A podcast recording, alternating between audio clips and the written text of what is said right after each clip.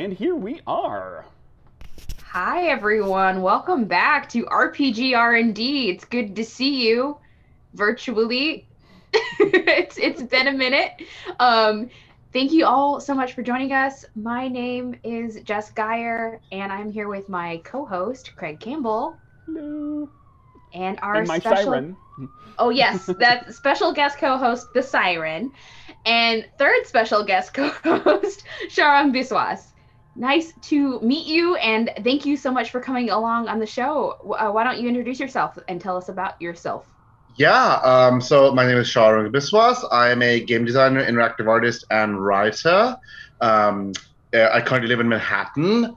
Um, I uh, I'm very freelance, so I do a lot of people like, "What's you, what organization are you part of?" And I'm like, none, uh, except that I am also the um, game artist in residence at the Museum of the Moving Image right now. So I guess I'm part of them, and uh, I do some teaching. I'm teaching at Fordham and NYU right now. I've taught at Bard before, um, and uh, I do a lot of a lot of different things in the game space um, in different uh, games media. Um, yeah.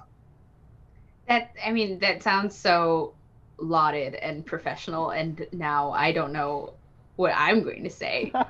Sorry, what was that? Game designer in residence? Uh, yeah, What is well, that? technically, because it's an art museum, I'm the game artist in residence.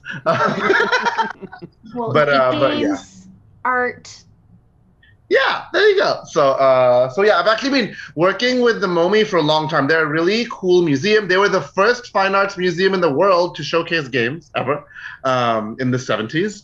Um, and I've been doing work for game stuff for them for a while. They them in conjunction with the Jim Henson Foundation commissioned me and my design partner Nick O'Leary to make the Dark Crystal Age of Resistance live action role playing game that we ran two months before the world shut down.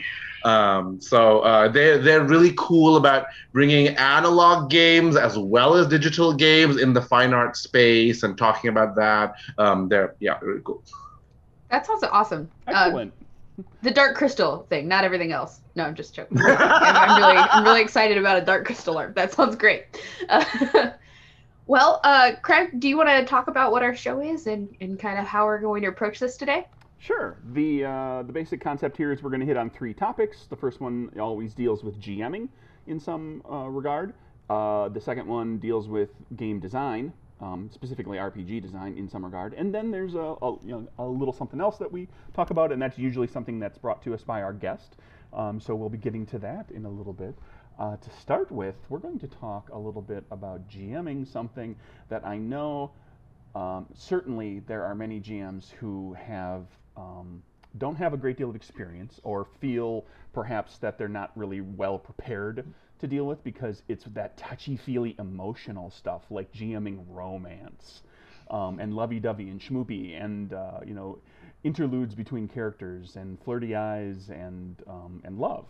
Um, so uh, this was something that kind of came about um, talking to Sharang about something that uh, that you're um, kind of knowledgeable of and have dealt with quite a bit. Um, so uh, let's talk about it from the GMing perspective. Like, uh, what's what are some some things that GMs can do to help in uh, kind of inject that sort of role playing into the game and uh, and do so in respectful ways. Um, and also just kind of from the, the perspective of like, well, how do you how do you do it? Like, how do you improvise and deal with something that isn't just like you know killing monsters or exploring um, haunted houses or something where it starts to kind of get into the human element. Yeah, I mean, well, the first um, uh, thing is obviously to ask your players if this is something they're interested in, right, in their game, because um, not everyone wants that in the game. They might be like, nah, you know what? I had a hard day of work. All I really want to do is kill cyclopses, right? I don't really want to think about that. Not at all, right? And that's perfectly valid way of playing. Um, but um, you might be surprised. Um, sometimes players might think that they don't want it and you can you can like you know suggest like hey let's try it out.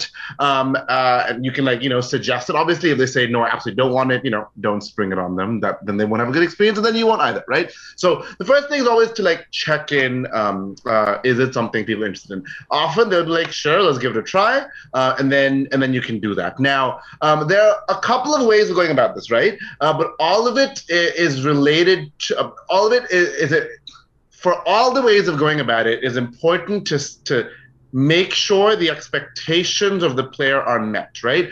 Um, this sort of thing can be a sensitive topic for a lot of people for various reasons right? And we don't want to jump on the on the easy bandwagon and say oh people are sex negative that's why they don't like romance right?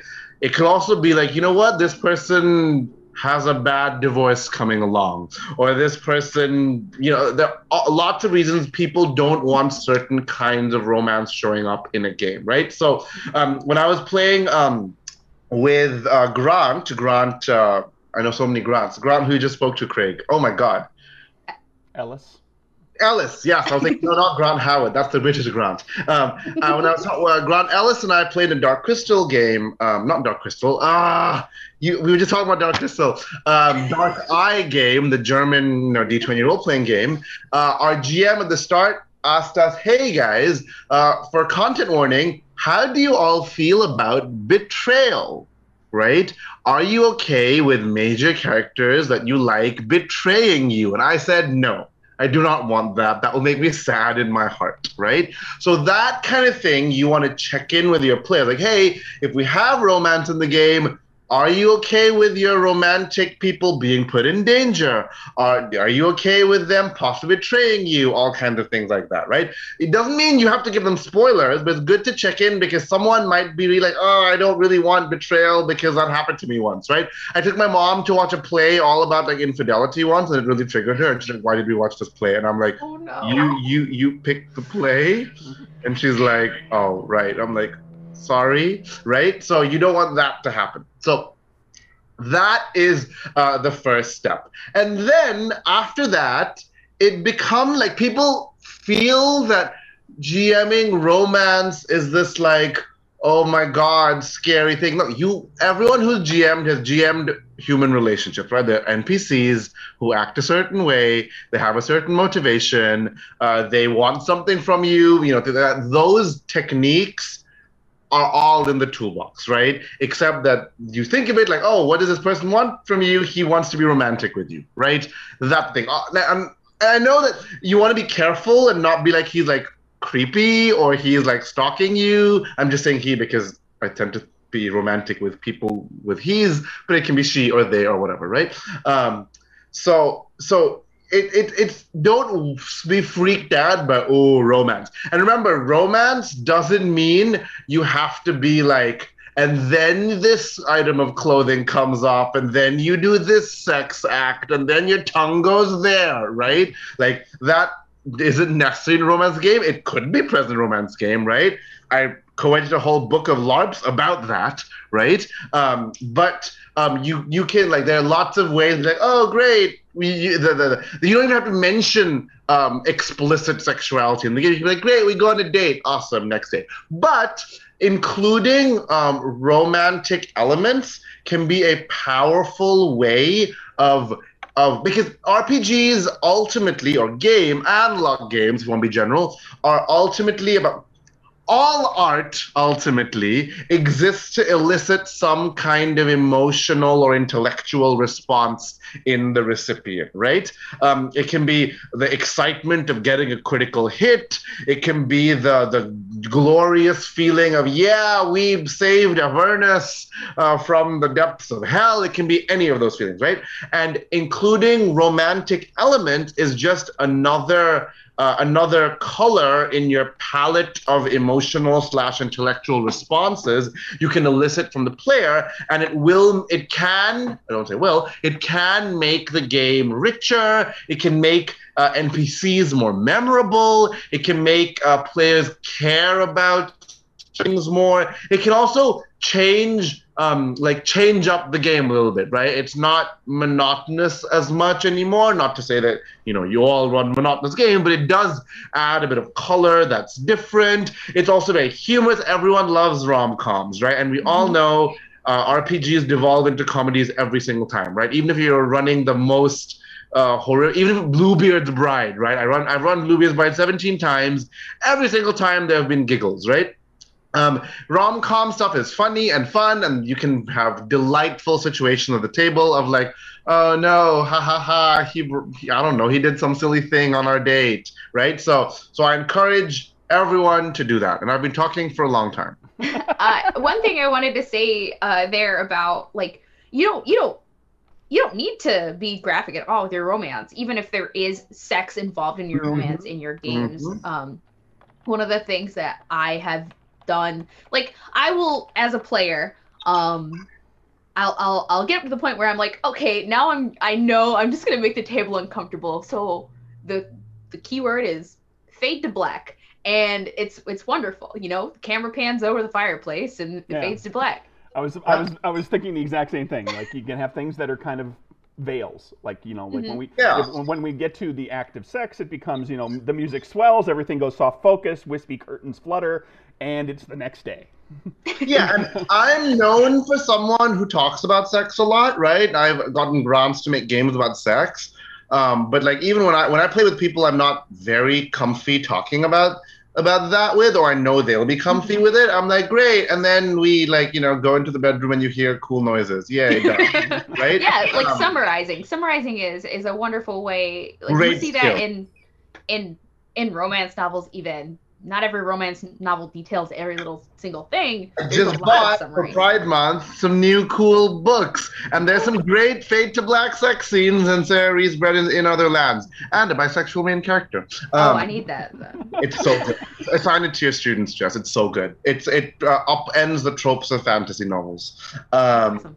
But um, and another thing is like we talked about this idea of discussion, right? Uh, discussion. It's another way of saying have good calibration tools, right? And whether that means you explicitly use calibration tools like John Stavropoulos' X card, where people are like X card, or if your table is more like let's chat about it at the start in an informal way, and then if we need to change it, we can chat about it in the middle of the game, right? So that is usually a good thing to have because different people, because because in our culture, um, uh, sexuality is like uh, demonized a little bit. Um, different people have different levels of comfort with different things, uh, and like I said, you never know someone's history of romance and stuff. So just make sure that people at your table are comfy enough in some way to recalibrate the experience if they're feeling something. Someone be, hey, and, and it doesn't have to be because they're icked out or they don't want to talk about it. It could be like, hey, can we get back to fighting beholders? We've been going on dates for a really long time now. want to roll some dice right now, you know? Uh, that's, again, a valid emotional reaction. If you're sitting down to play Shadow of the Demon Lord, you expect to be fighting lots of monsters who are evil and gross, right? Um, and if the expectations are overturned, having calibration, ways to calibrate is a good thing. Yeah uh or maybe maybe we want to seduce the demon lord who knows Right, Like uh, those aren't explicit mechanics in the game, but you know what? Uh, all no game designer I've ever met is like you cannot make house rules, right? Um, so um, so uh, yeah, one thing I'll be is uh, be um, conscientious if we're having like PC PC romance, right? Because um, you know you just want to make sure that. Um, people don't feel awkward around each other so just be extra observant and actually hey are we cool with this? And you know use your calibration tools of good communication or x card or whatever to make sure that's okay. I know some people who have very strong boundaries about role-playing romance. Like i was in a larp once where someone like hey um do not role-play romance with me please. Um, that is a boundary that my wife and i have right? Um, and we're like great. So make sure you know just everyone's comfy. And if you're ex- and, and, and if you want to play ro- there are like romance specifically there are a number of games that are explicitly about romance right? So emily care boss's romance trilogy uh, is three rpgs plus hacks all about romance right um, the uh, anthology i co-edited with um, lucian kahn honey and hot wax an anthology of erotic art games is an anthology of role-playing games about sex right? Um, what else? There, there are a number. Um, Blue Rose, right? Uh, RPG has a lot of uh, discussion and, and talk about romance. Um, Lucian Kahn's Visigoths versus Mall Goths has a lot of stuff about crushing on on goths. I mean, Um, even Apocalypse World has Uh, So much, yeah. Yeah. All- yeah, plenty of plenty of sex. Yeah, almost Yeah. all Apocalypse Archetypes. World and PBTA games have some sort of romance element. Like Monsterhearts is really famous for it. It's in the title of the game. Um, Masks: A New Generation is really good with romance stuff. I always have teen crushes when I run Monsterhearts. Uh, sorry, Masks. Um, and, and and don't also don't like that techniques that I've seen GMs use where for one session they will swap system to do a specific thing, right? And then get back to their normal session uh, later on, right? That's also an option. So if you want to play with consent and boundaries and and what it means to play with those, maybe your I don't know your cyberpunk heroes. Uh, you use you use the rules of Emily Care Boss, one of Emily Care Boss's games, for that one session when you're like at a I don't know futuristic sex party. Um, use those rules for that day, and then go back to your Cyberpunk Red or whatever you're using for the rest of the game. So Something I think that is worth keeping an eye out for too is um, uh, how sexual orientation is is handled at the table, and um, you know some people might be okay with romance, but they're not going to be necessarily okay with with portraying romance of, of certain gender combinations. Um, some people, you know, you might find yourself surprised to have like a person at your table that, as far as you know, and everything that they've told you about them is that they are straight um, and they're playing a male, you know, a, a man, uh, masculine character, and they're getting into a romance situation with another masculine character. And for all you know, they're using the role playing game as an opportunity to test how they feel about that. Um, and so it's it's doubly important if you see like you know potentially something that's popping up that makes you go hmm I wonder you know I'm not going to ask them it's not my place to ask but like I'm going to be extra sensitive and careful about like they might be actually trying to test something out. Because we talked about on this podcast um, on this on this show a while back was how people use role playing games um, and, and role playing games are just extensions of playing pretend as a little kid that you're using it a way as you know oftentimes people use it as a way to to try out different aspects of their personality to figure out who they are to explore different things about themselves and that can come in the form of sexuality and romance and how you relate to other people um, of different genders and, and uh, you know, sexual orientations and presentations and, And- so forth. I've also had like uh, people. So I GM a lot, right? Like I, I GM professionally for Magpie. I GM at the museum. I, I GM for my classes and stuff, right? And I've had, excuse me, um, people be like, "Oh, I want to play like a bisexual character," but I'm like worried about because I'm not bisexual. I'm like, dude, there's no queer police who's gonna come at the table and be like, "Oh, we're not like Scott Pilgrim, right? Where the vegan police come and like steal your powers or whatever." Um, so.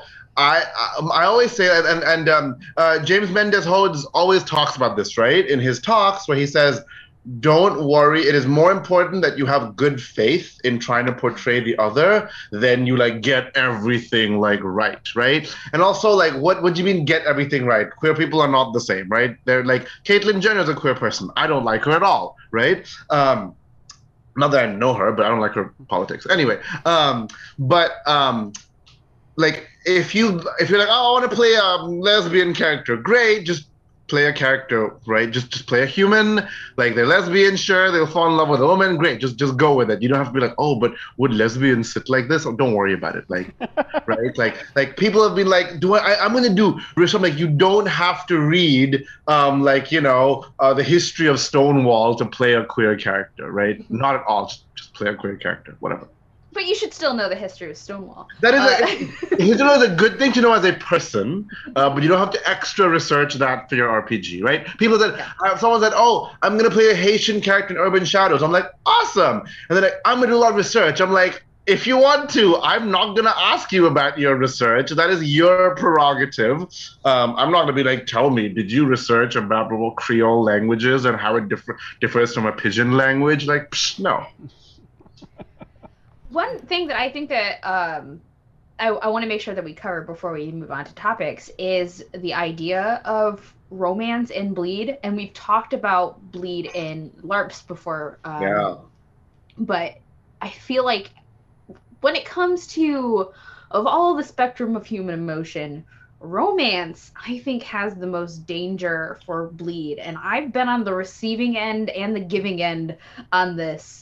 In LARPs, and um, it it's really something to be cautious of. So uh, not only monitoring, I think, with the other people at the table and the people you're playing with, but also internally monitoring yourself Mhm. to make sure that you aren't getting some real life emotions mixed in there. Mhm, mhm. So so So I important. actually want to push on that a bit because um, when I hear a lot of people talk about um, talk about bleed, the, the these words like danger often come up, right?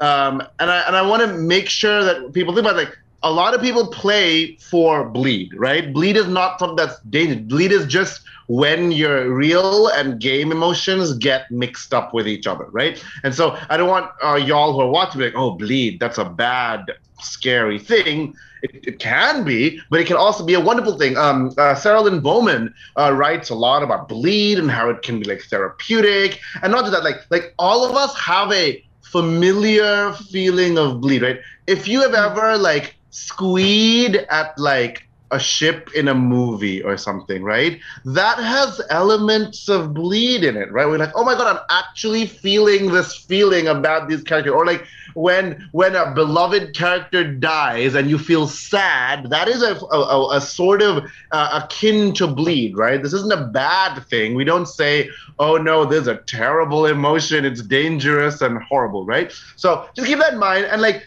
I love playing romances in games. I like the feeling, the, the like sort of bleedy feeling of oh, oh my god. And again, but of course, again, it depends on the person, right? It like I don't want that with this person. I want that with this person, right? So so just uh, uh like just saying, be aware that this is a thing that is possible, uh, and just uh, if you're an adult. I mean, even if you're not an adult, try and work on strategies to manage that because that's what we do as humans. When when emotions we don't want come to us, we try and find strategies to manage them. Yeah, I, I thank you. Thank you for that. That that was a wonderful clarifying statement. uh, catharsis is, is one of the best parts of games. So like that part of that that's. Yeah, and like I'm I'm I'm making a game uh, right now uh, called The Gourmet's Guide to Alchemical Boyfriends, right? Um, and it's a game that you play with a charcuterie plate in front of you that you have to eat while listening to a pre-recorded audio. Um, and the, one of the impetuses for the game is the plural of impetus impetuses. Wow, I've never said the plural of that word. Jess, you're you're a writing teacher.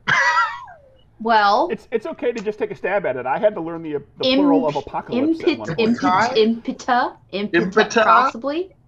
I, I'm a firm believer in neo plurals. I want to make the plural of album to become alba because I think it's a fun word. So Impetuses. impetus is great. Um, so what the, one of the impetuses for this game is I wanted to make a game uh, where where you make a fictional character that you then fall in love with, right? Mm. So my one of my guiding questions is: Can I make a game where you create a character that's not your you're not playing that character, that you then fall in love with by the end of the game? So, um, and I and that I'm clear about that. And yes, maybe there'll be bleed, but like that's the point of the game, right? Mhm. Also, you eat lots of tasty charcuterie while playing it. So, All right, well there we go. All Yeah. sorts of advice and thoughts on on GMing romance and bringing that into the game.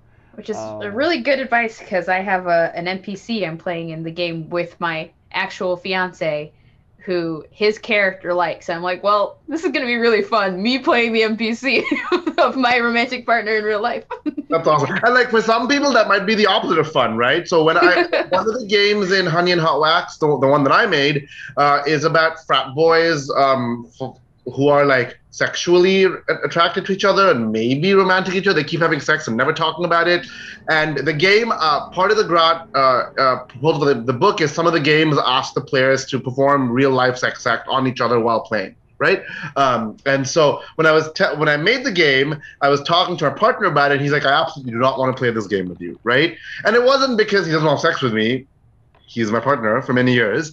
Um, sorry, I shouldn't assume. He's my partner for many years, and we've had sex for many of those years.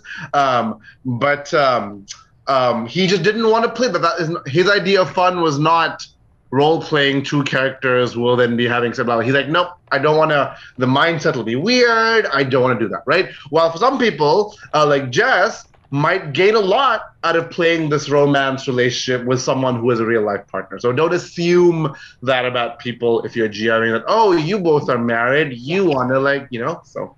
Mm-hmm.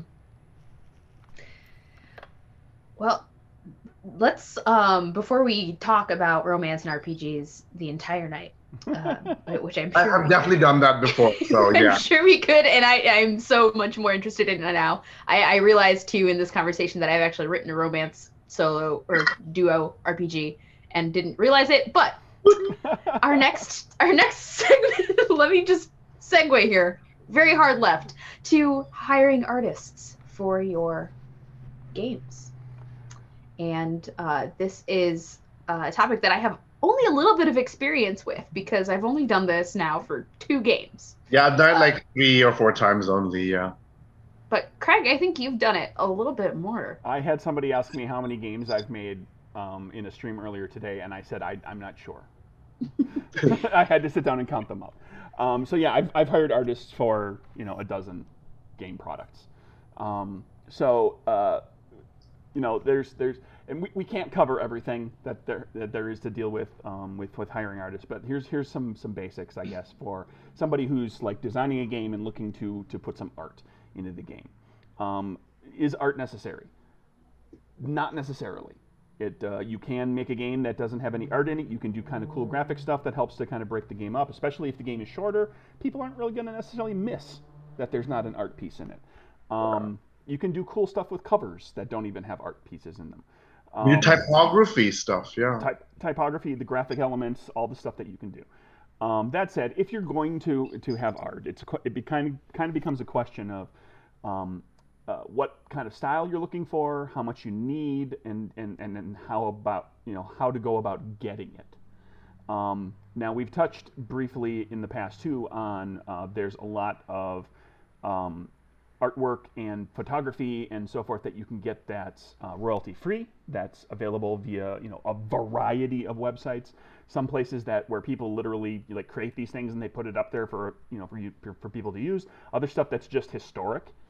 Um, A lot of museums lot have of museum, um, museum collections. Like if you wanted to do an Elizabethan era game, you can probably find plenty of Elizabethan artwork of yeah. actual paintings that you can just use straight up. Now, if you have Elizabethans fighting aliens, you might need an artist. Um, although I will point out that uh, there's a game called Godlike that did an excellent job of um, it's it's about playing um, superpowered people in World War II, where all of their artwork is um, period photography that has been altered to show superpowered people in it. So it's like literal photography from the era that they then like, okay, now here's a person flying carrying a tank.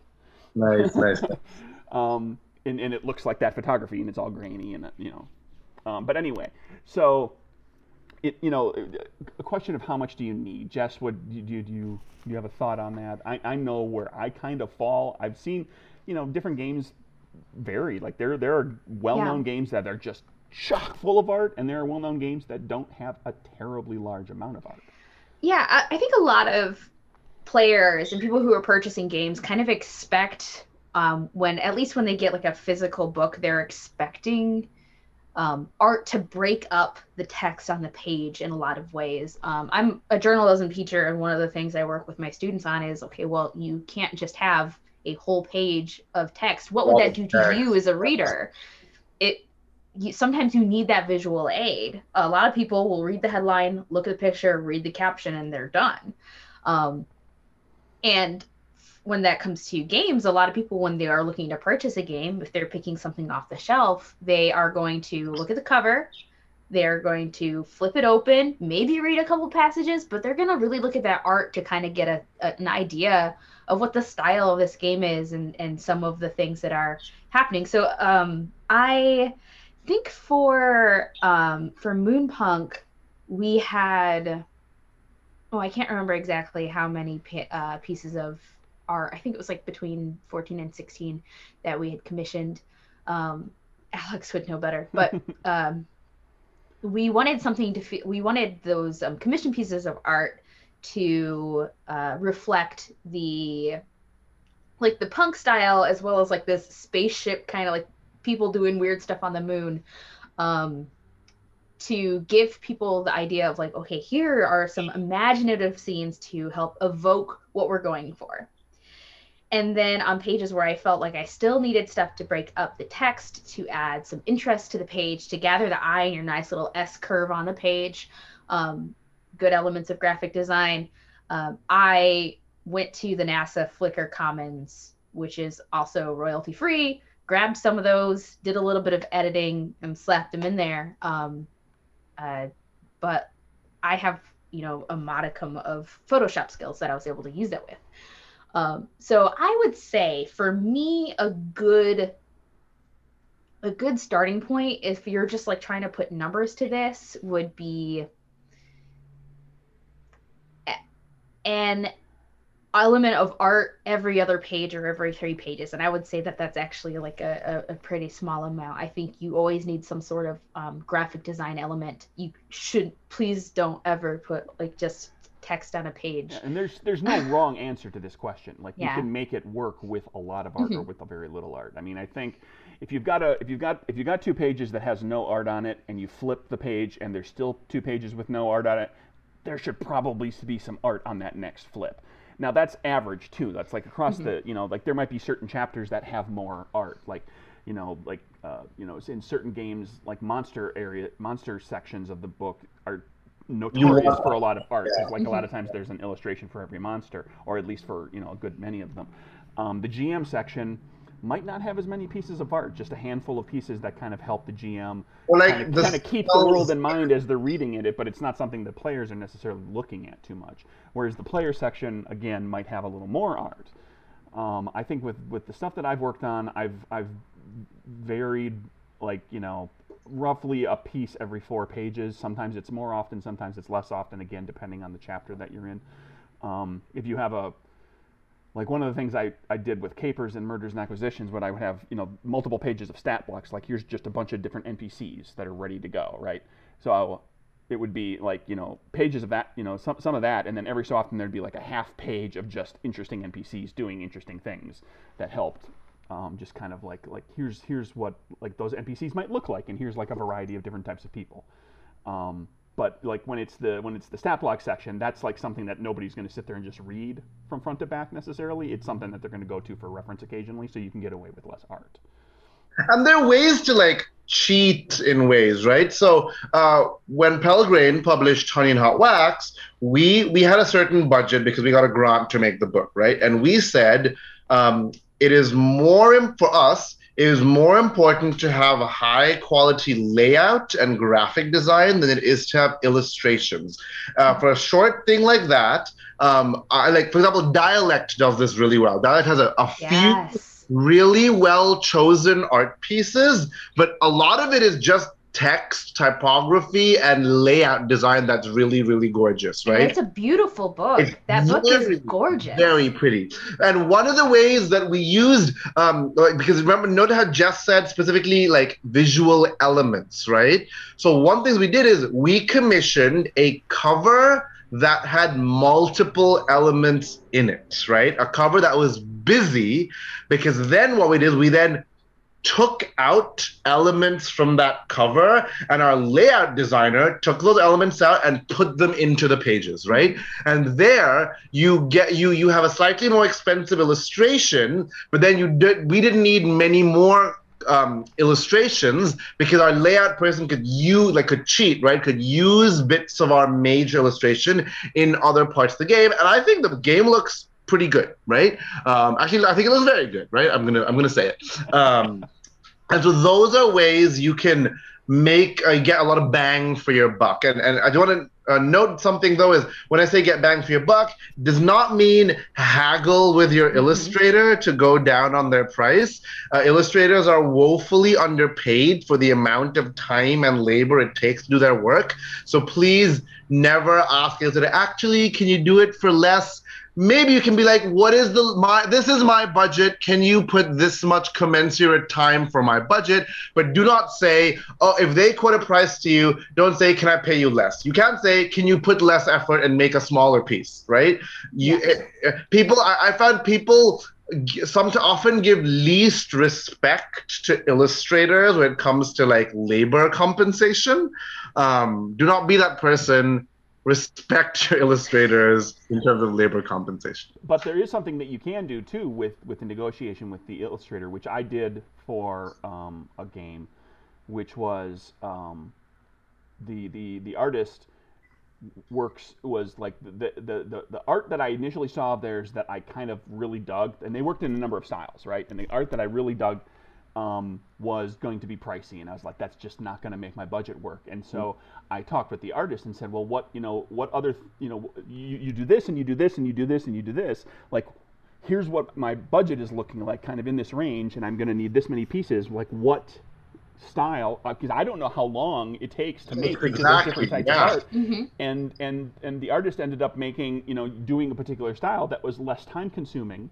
Yeah. Um, so they were still able to do the fun little RPG job right. um, for for less money. That was something that they could turn over more quickly.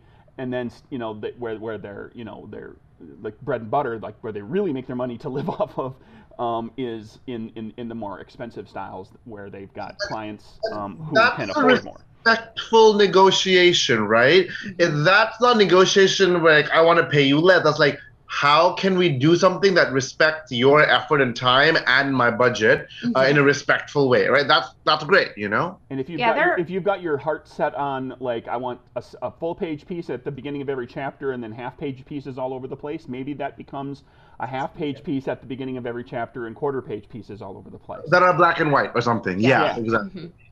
yeah i think that's one of the problems is that a lot of game designers aren't also artists. I in I'm not a, an artist in in like a in a in like a visual illustration kind of sense. Uh, I don't know how long it takes for somebody to produce a piece of artwork. I don't know how complicated things are.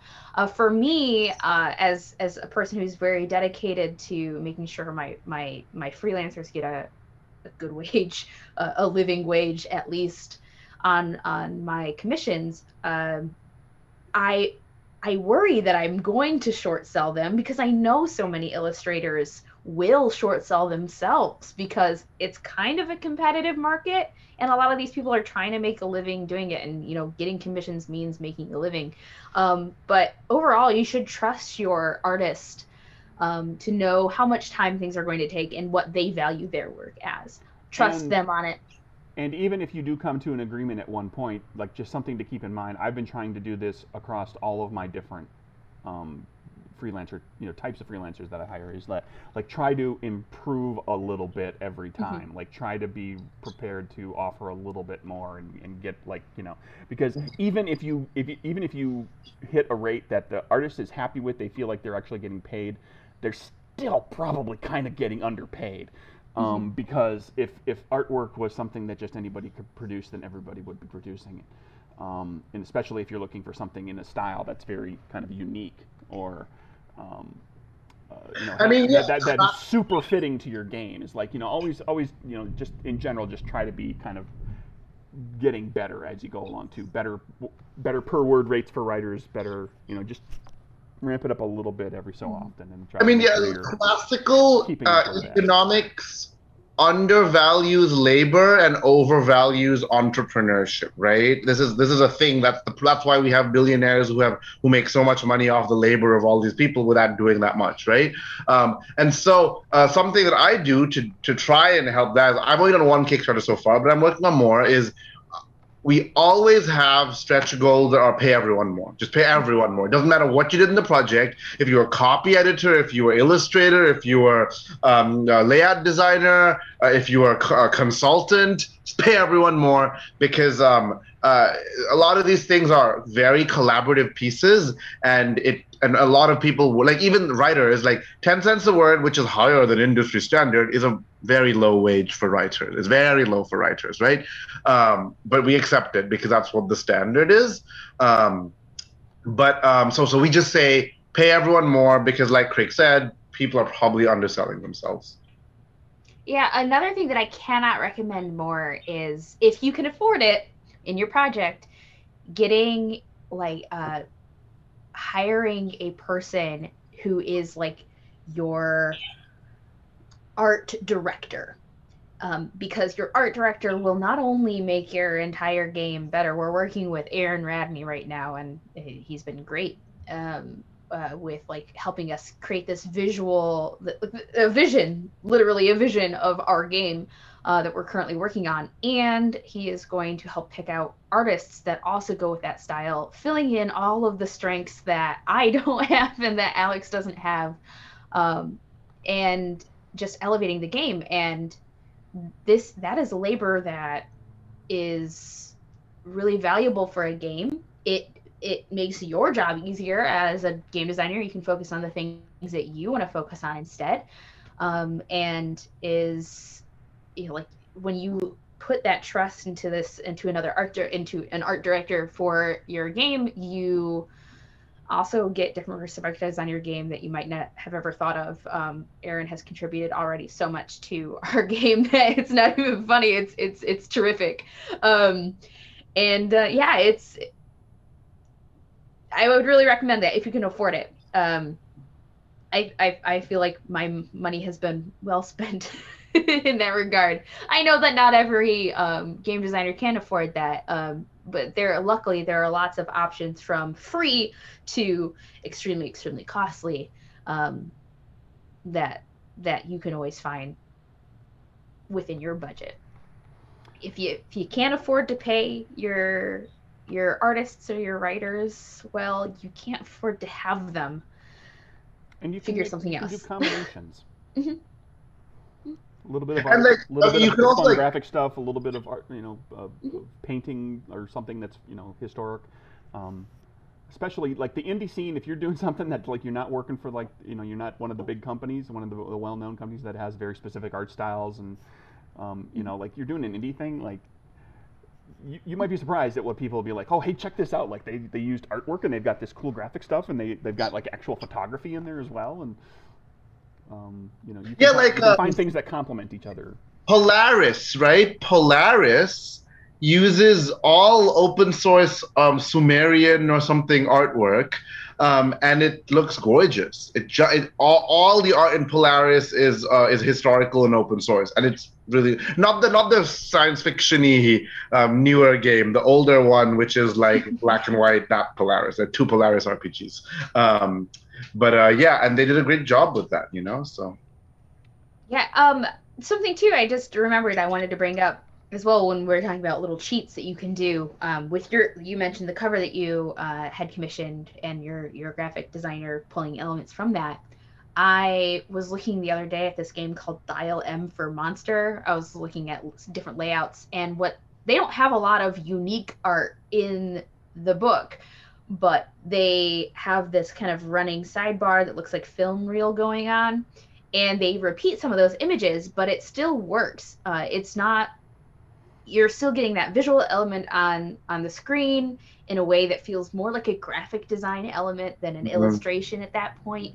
And then they combine that too with what is at least clearly to me, it, it maybe it was commissioned art, but pulp open source pulp movie posters. Yeah, um, and there yeah you can be creative with it with it. Um and if if you're in doubt there are artists that you can always ask and artists have their their um oh gosh i don't have the word for it. You know the sheet where they say all their rates. They have Mhm. their The rates. rate sheet, yes. they have their rates available. Usually you can scope out and do a little bit of shopping for lack of a better Yeah. word And there's also you can you can spot in if you find the right the stuff that kind of fits what you're looking for too. There's stock art. You can fill out your pages like you have maybe you only can afford six nice pieces of artwork um, that are commissioned, but you've got stock art from this particular artist that's doing stuff that kind of fits your your your, your genre or whatever, um, and and stylistically works.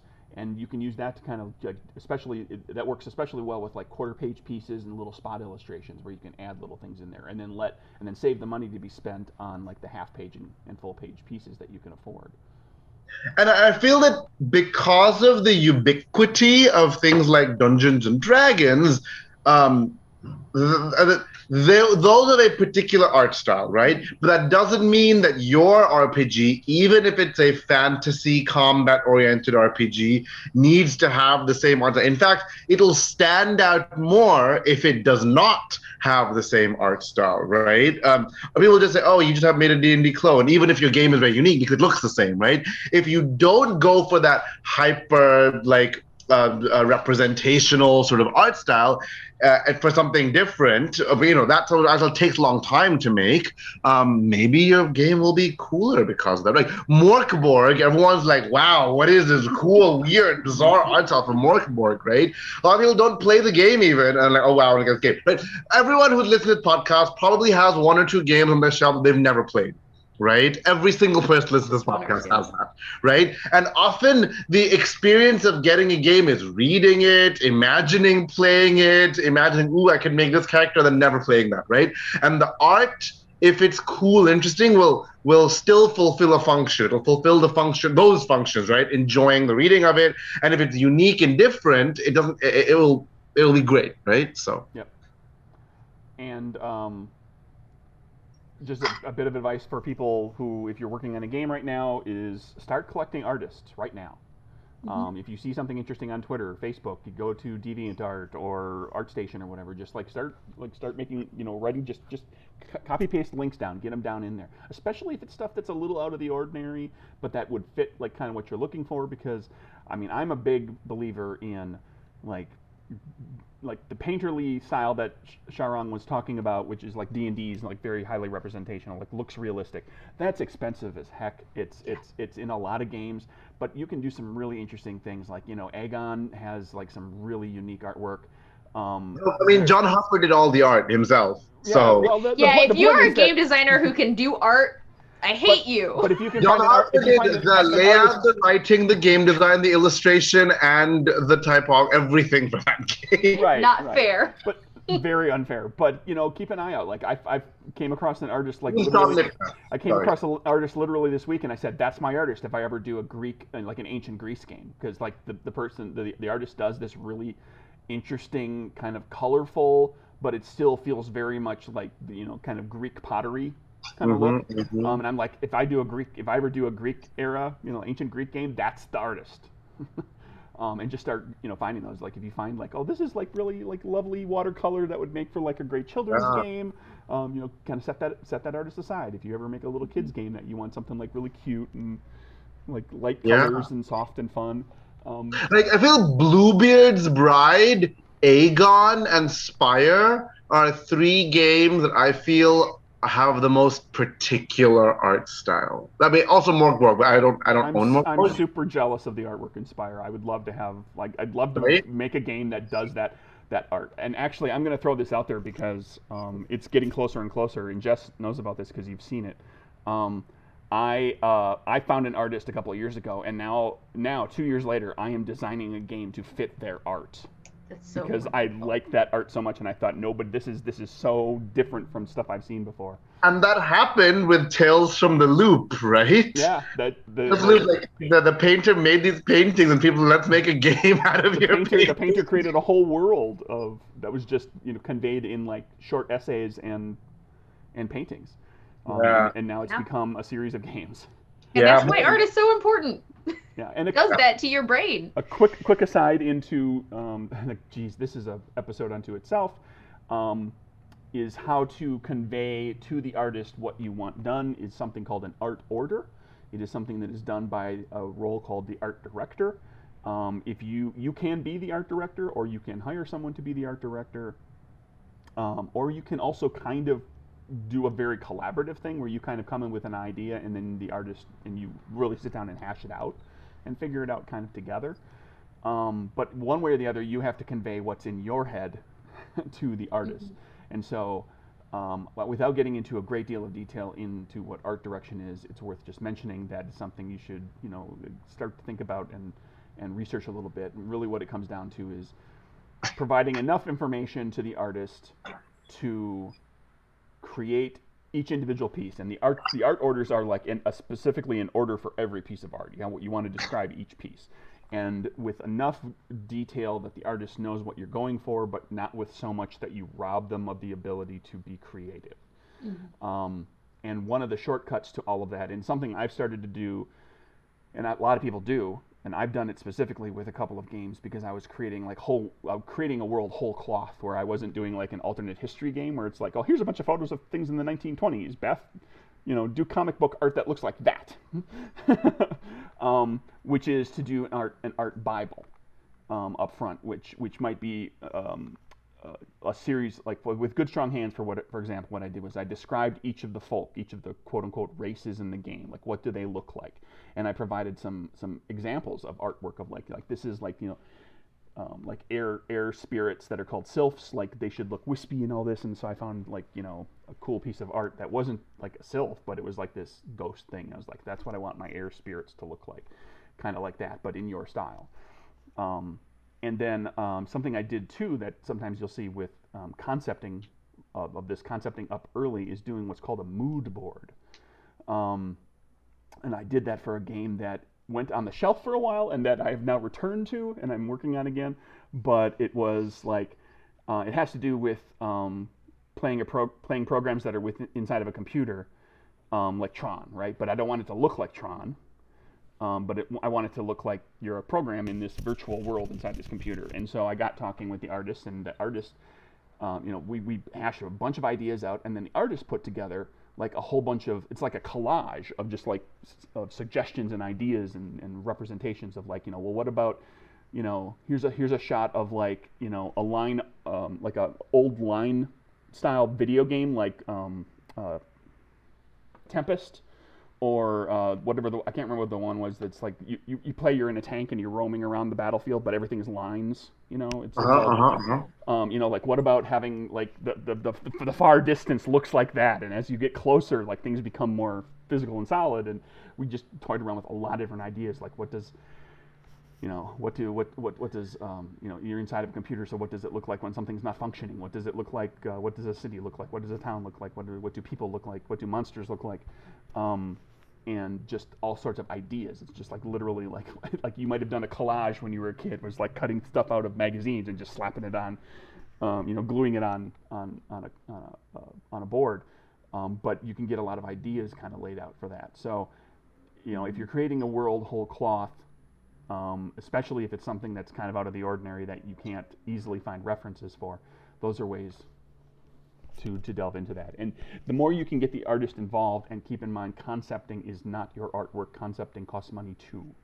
Mm-hmm. Um, have the artist, you know, pay pay the artist for spending the time helping you create the look of the mm-hmm. world before they actually do any art. Mm-hmm. Um, That's still although, labor. Al- although it's still labor, and you might get a few pieces. You can also like what I did with the the artist I worked with was I talked and said, you know, like I want to get six pieces of artwork out of this in addition to all the general concepting you do. I want to have like a portraiture of like six different character types so that we really hammer, we really figure those out. So we'll have six illustrations that are like literally things I can use in the book. Um, but then everything else is just like, well, this is kind of what generally everything looks like. Mm-hmm.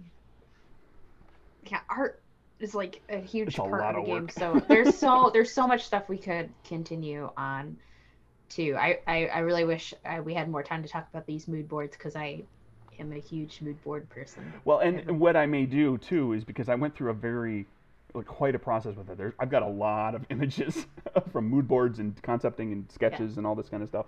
Is that when that game is like done and ready and out and all that sort of thing, we could potentially return to this and we can do this with you, me, and talking heads in little boxes and have a big box and I'll show everybody. Yeah, let's do that. Like the actual stuff, and we'll because we we've we've talked Jess about like as this show kind of grows and evolves, and you know we may start to do like okay here's a whole hour on this thing rather than mm-hmm. doing like three topics at a shot. It's like every so often we might really deep dive into something. We're still just getting our feet wet with the show. So speaking of three subjects though, because yeah. we wanted to talk about interactive fiction and I want to do that still. Okay, so and that is take, that's our potpourri topic for today. You're you're both the uh, you two are the experts. Go for it. okay, well, I want to pick up on a conversation that we started and then I halted immediately afterwards, and that is this program called Ink. And I like what have you explored it at all, Sharang? Yeah, a little bit. So I was at uh, a NarraScope conference two years ago where we had a whole uh, a professor uh, present about how he uses ink to teach.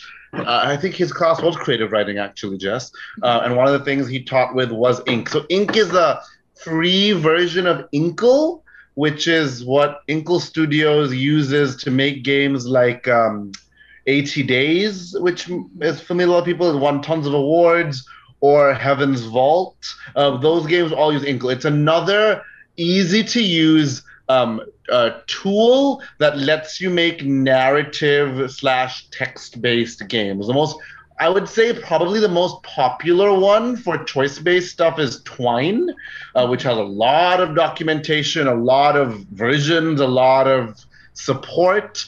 Um, Inkle is, an, is another big one. And then if you're into parser based fiction, which is where you literally type in pick up the book, eat the book, fart on the book, or whatever, um, the into uh, uh, inform, inform seven, five, seven, I think it's seven, um, is the most popular one. But yeah, Ink is really good. It's also really good for quick, short projects.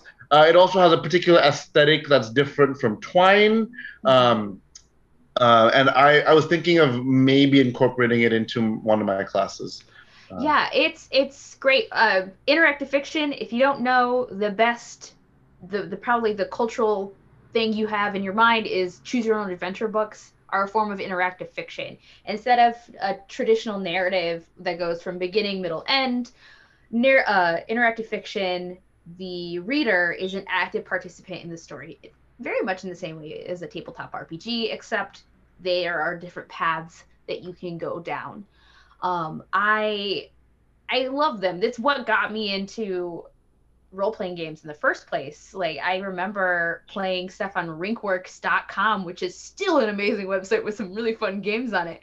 Um, and just being really into it. And then on Neopets, and they had their own they had their own program in Neopets where you could make your own choose your adventures and people would make their own stories. And it just was a way to get my imagination going as a kid like a, an elementary st- school student and, and like um, the Whitney Museum has featured Porpentine interactive fiction in their biennial, for example, right? So the the scope of what interactive fiction is can go all the way from high art at the Whitney Museum to like, yay, we're kids playing Neopet stuff, right? And mm-hmm. there's a lot that happens in between.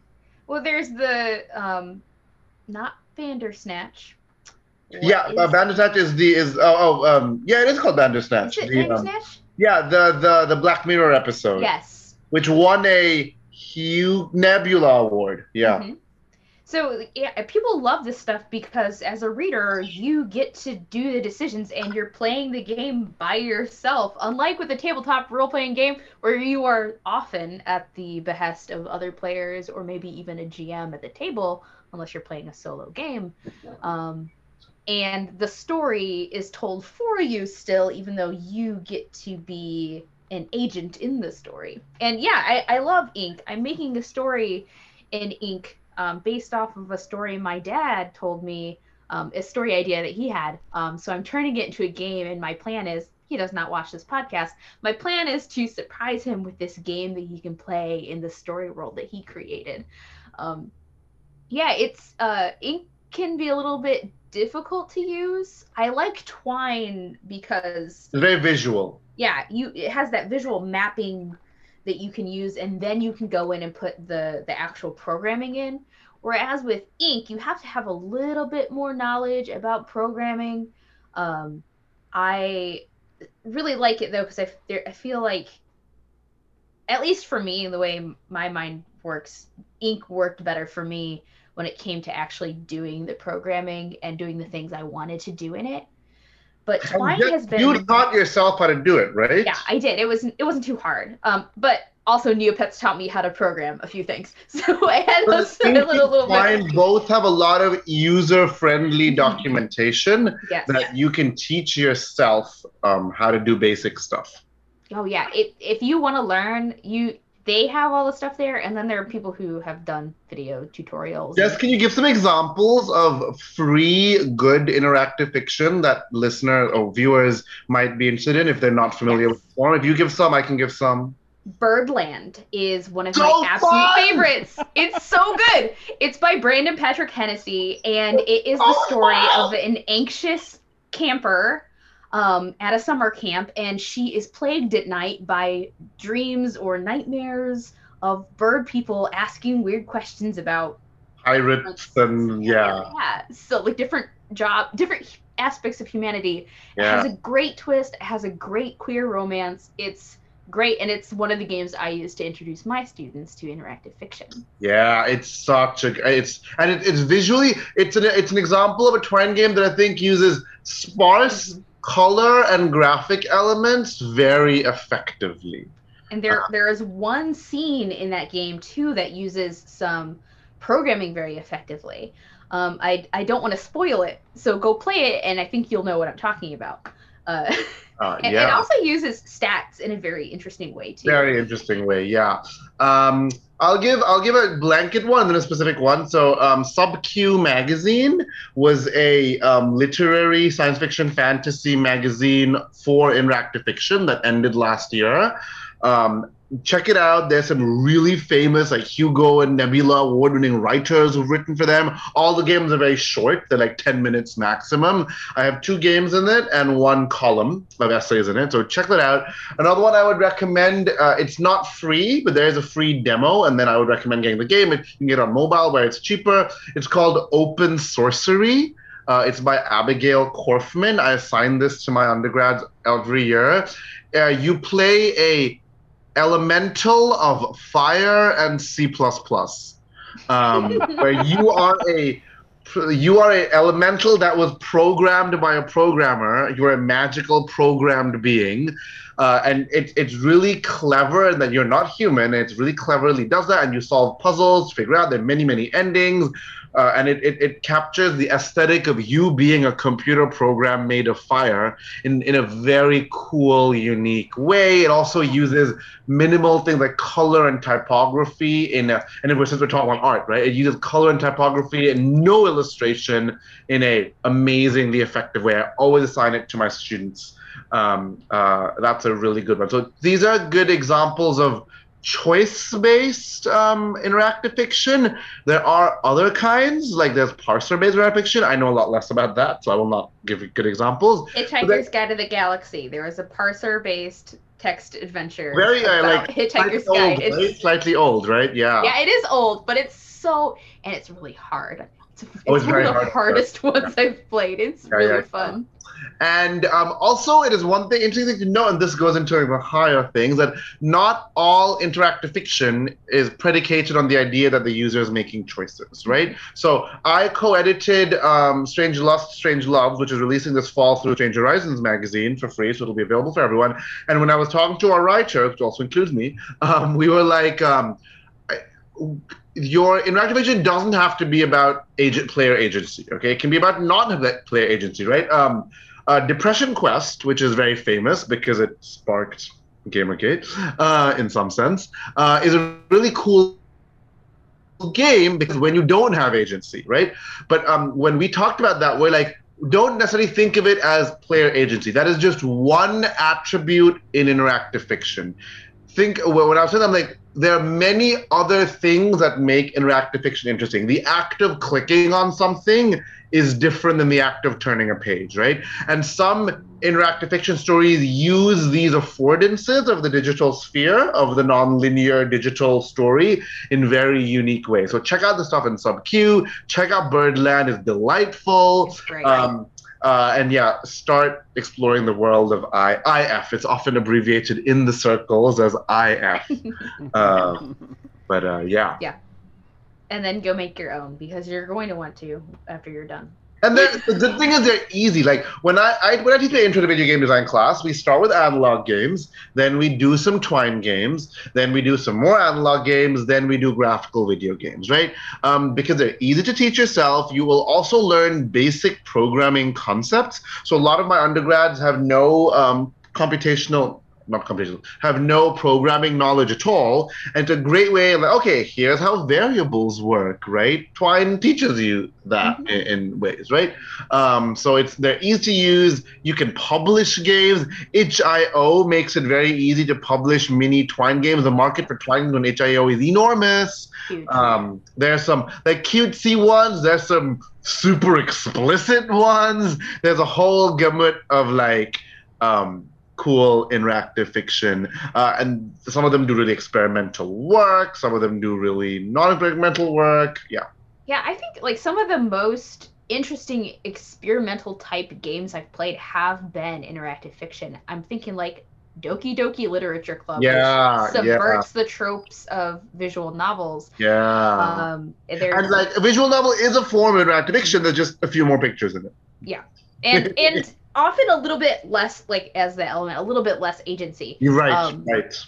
than uh than some other. Like Doki Doki Literature Club breaks the fourth wall in such interesting ways, right? Like Yeah. one of my students wrote their final paper on Doki Doki Literature Club this year and how the form like breaks. So so yeah, interactive fiction is, is cool. Um, yeah. What else? And do you have any questions about it, Craig? Yeah, Craig. Sorry, we were like, hey, let's talk about this. You're really excited. No, I've just been I've been absorbing all of this and suddenly realizing that I'm designing one. yeah, you I are. think- Yes, the yeah. game that you're playing The thing, is the thing that I'm working on right now that's kind of kind of still secret mostly. Um, Yeah. That's interactive fiction. Yeah. Oh, Like, like can you talk a little bit about because both of us use interactive fiction in the classroom setting? Oh yeah. Um, so for me, and my it was my first experience this year using like getting my students to write interactive fiction. Uh, we're half we're hybrid right now, so everything is very painful. Right. Um, but uh, I introduced them with two of Brendan Patrick Hennessy's works. So one was "You Will Make a Decision," um, which is a sat- satirical faux Soviet game.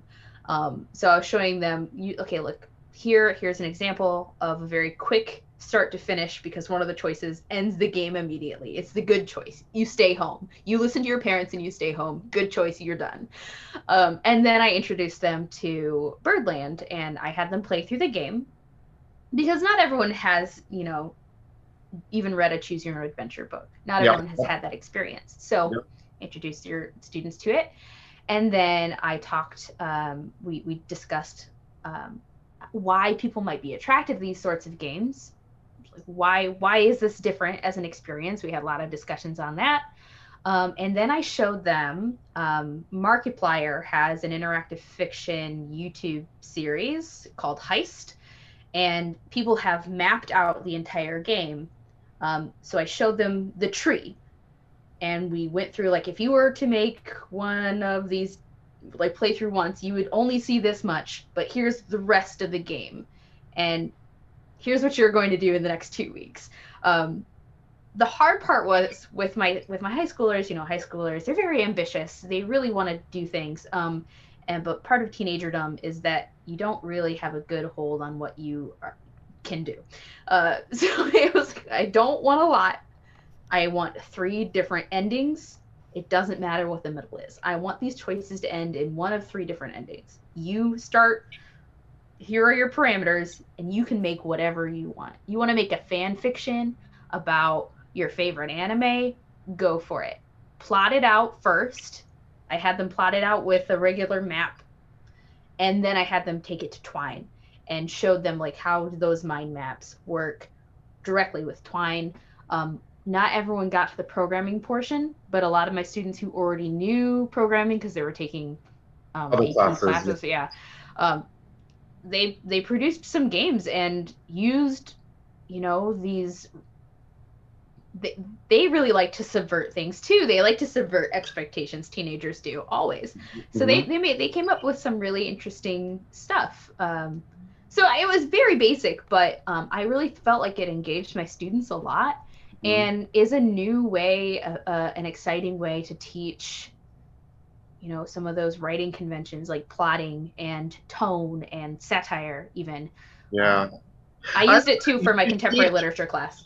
Yeah, you can teach a lot with interactive fiction, just like you can teach with fiction, right? You can look at literary theory. Uh, there's also like, for example, uh, um, um, Cat Manning and Emily Short have a lot of like blog posts looking at literary theory of interactive fiction. Um, Emily Short is how I found Birdland in the first place. Right, right. Emily Short's amazing, right? Um, and then you there's also a wealth of scholarly literature on hypertext and nonlinear fiction, right? Like Espen Aarseth comes to mind readily, um, talking about the like literary, uh, scholarly, theoretical ideas of the textons and the scriptons and tra- traversing them in different order, all this stuff, right? That's actually really interesting from a media studies perspective. Um, and also just assigning students uh, this is a different kind of assignment that will engage them differently with your material, right? And I always am a proponent of that one of my favorite classes in undergrad that was on the humanities side was um, uh, an, uh, an, uh, an, Icelandic sagas course, where the final was not write a paper; it was to write an Icelandic saga, right? Um, and that was something like, wow, that's a new thing we're doing. This is cool. So similarly, if you're like to your students, this is a new thing. We're doing a twine game. That's cool. And also, um, there is a thrill to be had by especially younger students when you have a finished functional mm-hmm. video game, right? Like they might quibble about video game, but once they start doing like, oh my god, ee! right? Like yeah, like look, I can click and it goes to the next page. It goes somewhere, and it's a they, you feel really great having made this, even if it's like super basic, super simple. It just feels good, and that will motivate students. So for all of you who are out there who are like teachers and things is great. Also, we talk about GMs. If you're like GMs, it's a great opportunity to make a new kind of puzzle for your players, right? You can have inter- a little interactive fiction puzzle that they're solving, um, and then at the end of it, great, you solved it. You can now enter the temple, or you have hacked the mainframe, or whatever, you know.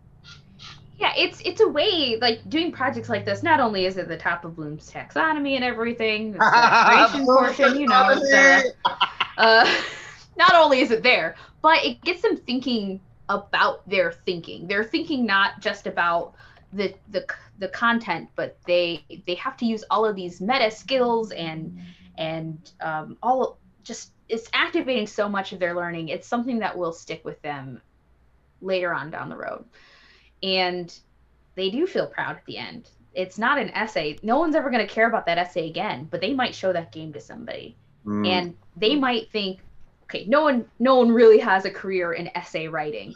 I mean, there are essayists, but you know, that's like literature. No one has a career writing just writing essays about the, Shakespeare. They're they're usually something else. They're usually doing other things too. But there are people who make careers doing games. It is something valuable. It is something that they feel like, oh, I'm not just wasting my time reading another book, for example. Um, and public school teachers, Twine is free. You can, and all the resources for them for it also free. For free, and and that is I know a really big selling point. like just to reiterate though, um, we've been talking a lot from an education standpoint, but like like I said earlier, there's a, a vast range of what's there in Twine. Right? There's like fine art Twine. There's, there's interactive fiction that's super literary. There's interactive fiction that's porn that's literally there just for erotica. There's stuff that's pulpy and adventurous. Like there's a lot. Uh, I it, we encourage you to to explore the wonderful world of interactive fiction. And if you're into tabletop RPGs, playing interactive fiction will uh, undoubtedly give you cool ideas about your RPGs, about both mm-hmm. as a player, especially as a GM. You'll think about how do you uh, how do you distribute story, how do you scaffold. If if you have a very um, very um, plot driven campaign which is not super like sandboxy how do you disperse that story in cool ways you will get ideas of that by playing some of these um, if games and also they're fun things to do they're another form of art that's great and Craig, your your game when like I've I've I I, I had the chance to read um, at least a portion of it does blend in a lot of ways. You're you're exactly correct. Like this idea of the interactive fiction with a solo RPG style, which is a li- it's not quite these genres. Yeah. They're so nebulous. Yeah. yeah. Well, it's yeah, and it, I mean it, it's I, I just I get the feeling that it is like yeah it's in that it's in the neighborhood right it's Yeah. it's, it's Nice. it- the thing that I'm designing is, is in the middle of the Venn diagram of like three or four different things. Yeah, yeah. Interactive And fiction some like one of them. And some like board games are flirting with that as well, like Mansions of Madness, the new one, uh, Sea of Legends, which I had the pleasure for writing for, have like these board game strategy elements, right? Resource management, but also make this choice about like I had to write about like what does it feel like to kiss a sea monster, uh, because you can choose to kiss them or not kiss them, right? Go back to romance, uh, and like, do you want to help this guy or not? Like, there's these interactive fiction elements blended in because they're fun. It's fun to have these authored choices and ooh, what'll happen if I make this choice? Ooh, what'll happen if I make that choice? For sure. Well, this has been a lot of fun. We we are 15 minutes over the hour. No, we're not. We're not. well, we, what? we, technically we are. I, was, I, I thought you were going to say we're like 15 minutes over time or over the. No, I was just saying 15 minutes over the hour. Um, Episodes are as long as they end up being. That's true. Time is meaningless. Time doesn't mean anything. Time is a human construct. It means nothing. Do you think these birds know time? No. That's why they're asking a young anxious camper. No, the only reason Uh. the only reason an hour means anything important to us is because a bunch of people, you know, how long ago decided that an hour is something that you know means something. I, I read when I worked in corporate consulting briefly. We found we, there was a thing which said if you make meetings 55 minutes instead of 60 minutes, people are happier, they're more productive, blah blah. Not because five minutes means you can do a lot, but because the perception of the they, meeting. they don't feel like they just spent an well. Let's Yeah. it, they don't feel like they just wasted an hour. right, right, an right. hour has meaning. It's yeah. It's you know why does why does something sell better if it's nine ninety nine versus ten dollars? Right, right, yeah. Yeah. Time. I mean, that five minutes, I can, I can undo a whole bad night's of sleep with just a five minute snooze. Come on. now. Napping, napping is very good for you. All right. Um, Sharang, thank you so much for joining us. This was a lot of fun. Thank you for inviting me. Uh, tell us again, where can people find you? Yeah. So um, again, my name is Sharang Biswas. I'm most accessible on Twitter at Sharang Biswas. That's the same spelling. Um, I have that links to, but I have a um, itch page, which is astrolingus.itch.io. Think star tongued. Um, and uh, yeah, those are that's where I'm, my itch doesn't have all my game because I get a lot of commissioned games that I don't put on itch and stuff, and also do a lot of interactive theater stuff, which doesn't go on itch. Um, but check that out. Um, latest uh, projects. Um, check out in fall on Strange Horizons. Look out for Strange Lust, Strange Loves, an anthology of erotic interactive fiction from Pelgrane Press. We released last year. Um, Honey and Hot Wax, which is an anthology of LARPs about sex. And I am currently designing, so watch out. I'll be kickstarting over the next few months. Um, something that I used like crowdfunding and advice from friends to name. It is called uh, The Gourmet's Guide to Alchemical Boyfriends, which is a single player role playing game where you are actively eating from a snack plate while listening to like audio drama style clips and then creating narratives about building your best friend a perfect alchemical boyfriend after a breakup. So That's terrific. Oh. Uh, You can find my far smaller resume at anything under Wannabe Games. It's our stuff on wannabegames.com, itch, or DriveThruRPG. Um, or you can follow my tweets at, at. I don't always tweet about um, games, but uh, I if you want to check out my romance game, it's This Is How, which is on itch, and it is based on um, a sto- a novel that I read called "This Is How You Lose a Time War," which is wonderful. Whoa! Yeah, it's great. Uh, the, the book is great. Hugo Uh, award winning, I think, or it's won like a bunch of awards. Yeah. the, the the book is the book is amazing. Yeah. Um, or um, an interactive fiction game that Alex and I made called Three Threads. And um, Craig, your closet was terrifying me because whatever is in your closet looks like a face, and it's not. So Craig, haunted Craig, where can we find you? this is not a closet. This is my living area. It's just dark. I don't have the lights on. The Oh. the, the background thing was doing weird stuff and it was making things look weird, so I turned it off. Um, that's shelves and stuff behind me. oh, well, it's a shelf with a ghost. um, Uh, you can find me at uh, nerdburgergames.com. Uh, all the games are at drivethrurpg.com. If you want to get Capers, uh, the fancy schmancy hardcover is the same cost as the print on demand from DriveThru, but you have to go to nerdburgergames.com to get that. Um, the pandemic has put like 300 copies sitting in a warehouse not selling, so you know, buy a game. um, but that's about to change because conventions are going to start back up again. Um, and uh, I'm at Nerdburger Craig on Twitter. Uh, I've got a Kickstarter going right now that's just about over. it's funded and on its way. Um, Nowhereville. Uh, so you can fi- you can find that on Kickstarter, uh, and I'm designing other stuff, and I got way too much stuff going on, and I'm in in a couple of months. Um, you will not be listening to uh, the train and the sirens as often because I am moving.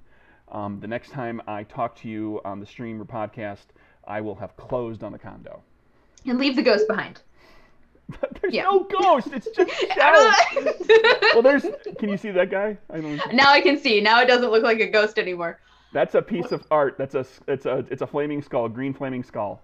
Oh, well, that's not what it was. It was a ghostly white face on your shelf. So sleep tight. anyway, nightmares for everybody. Um, bye, everybody. Bye.